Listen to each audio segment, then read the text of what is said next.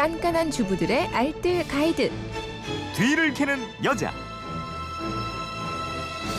예, 청취자 박종부님이 문자로 그건 이렇습니다 프로그램 생활 상식에 도움이 많이 되네요 하시면서 딸기잼 쉽게 만드는 방법이 궁금합니다 이렇게 보내주셨습니다.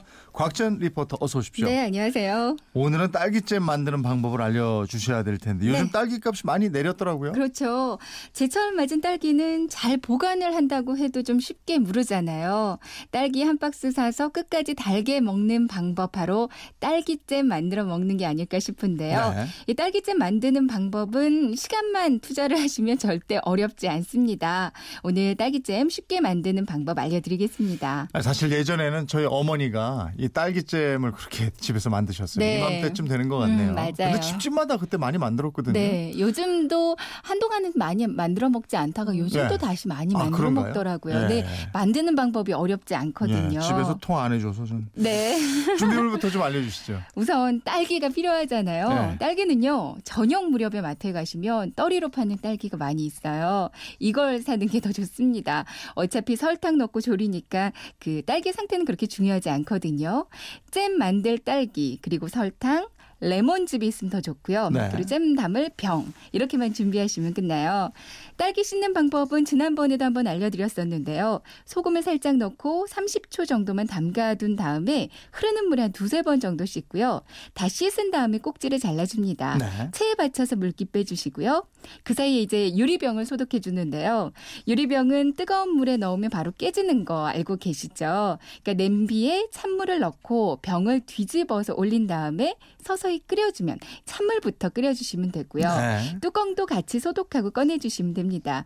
열탕 소독을 한 병은 찬물에 또 씻으면 바로 깨지니까요. 한두 번 정도만 털어서 자연 건조시켜 주세요. 네, 유리병을 건조 유리병이 이제 건조될 사이에 잼을 만들면 음, 되겠는데 그쵸. 딸기에 설탕 넣어야죠. 네, 과일잼을 만들 때 과일이랑 설탕의 비율이 이게 취향에 따라 달리하시면 되는데요. 네. 보통 한 1대 1 정도가 이상적이라고 해요. 근데 저희 집 식구들은 너무 또 단 거 별로 안 좋아해서요. 딸기를 6.5 정도, 그리고 설탕을 3.5 정도. 이 정도로 하니까 좋더라고요. 네. 아니면 뭐 6대 4나 7대 3 정도로 하셔도 되고요. 음. 이제 볼에 딸기를 담고 설탕 넣고요. 비닐 장갑을 끼고 막 뭉개줍니다. 손으로요. 네. 딸기랑 설탕이 잘 섞 이도록 하다 보면 이거 그냥 믹서기로 갈아버리고 싶은 마음이 들 정도로 좀 어깨가 많이 아프고요. 은근 딸기가 잘 안 뭉개지거든요. 네. 근데 너무 고생할 필요 없이요. 살짝만 뭉개도 되거든요. 음. 이렇게 손으로 뭉개면 수분이 만들어지는데 이 수분이 있어야 끓일 때 타지 않습니다. 아, 수분이 나올 정도로 열심히 뭉개고 이제 이걸 이제 냄비에 네. 끓여야 되겠죠? 냄비에 으깬 딸기를 딸기를 넣고 끓여주는데요. 이때 레몬즙을 살짝 넣어주면 더 오랫동안 보관이 가능합니다. 이 레몬즙이 천연 방부제 역할을 해주는데 세균이나 곰팡이를 방지해준다고 그러더라고요. 네. 레몬 반 개를 즙을 내서 넣어주시면 좋고요. 처음에는 중불로 끓이다가 끓기 시작하면 약불로 줄여서 계속 끓여주는데요. 이때부터 인고의 시간입니다. 음. 절대 자리에 뜨지 말고 주걱으로 계속 저어주어야 돼요. 안 그러면 설탕이 잔뜩 들어가 있기 때문에 금방 바닥에 눌러붙거든요. 네, 네. 중간중간 거품은 걷어주시고요. 어, 이걸 얼마나 졸이면 돼요? 걸쭉한 정도로 줄여주시면 되는데요. 한 30분 정도 졸이니까 걸쭉해지더라고요. 근데 더 확실한 방법은 찬물을 받아서요. 잼을 여기다가 조금 톡 떨어뜨려 보세요. 네.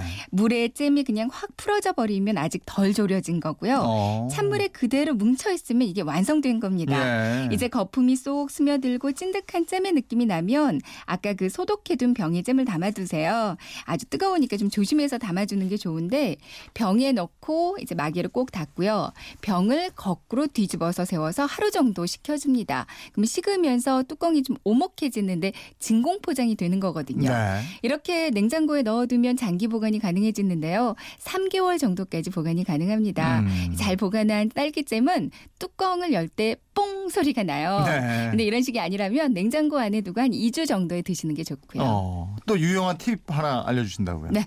딸기잼 만드는 방법 중에서 아까 그 거품을 좀 수십 차례 걷어내야 한다고 말씀드렸잖아요. 거품이 예. 많이 생기거든요. 근데 이 거품 그냥 버리기 아깝다면 밀크티로 만들어 드시면 아주 맛있습니다. 아, 그래요? 이걸 네. 밀크티를 만들어요? 컵에 딸기 거품을 적당히 넣고요. 진하게 우린 얼그레이티를 넣어주는 거예요. 네. 그리고 데운 우유를 휘핑해서 얹으면 딸기향 밀크티가 완성이 되거든요. 어. 그러면 정말 봄 노래가 절로 나오실 겁니다. 아니 예전에는 이제 겨울에 김장하고요 이맘때 봄이 돼서 이제 네. 막 꽃피고 이럴 무렵에 딸기잼 담고 그쵸. 그러면 그 옆에 앉아서 식빵에다가 갓한 딸기잼 이렇게 좀 네. 식으면 발라 먹던 재미가 있었는데 거기다가 이 밀크티까지 함께 하시면 좋을 좋죠. 것 같아요. 알겠습니다. 말만 들어도 아주 먹음직스럽네요. 네. 살림에 대한 궁금증은 어디로 문의합니까? 그건 이렇습니다. 인터넷 게시판이나 MBC 미니 또 휴대폰 문자 샵 8001번으로 보내주시면 되는데요. 문자를 보내실 때는 짧은 건 50원, 긴 건 100원의 이용료가 있습니다. 네, 지금까지 뒤를 캐는 여자 곽지연 리포터였습니다. 고맙습니다. 고맙습니다.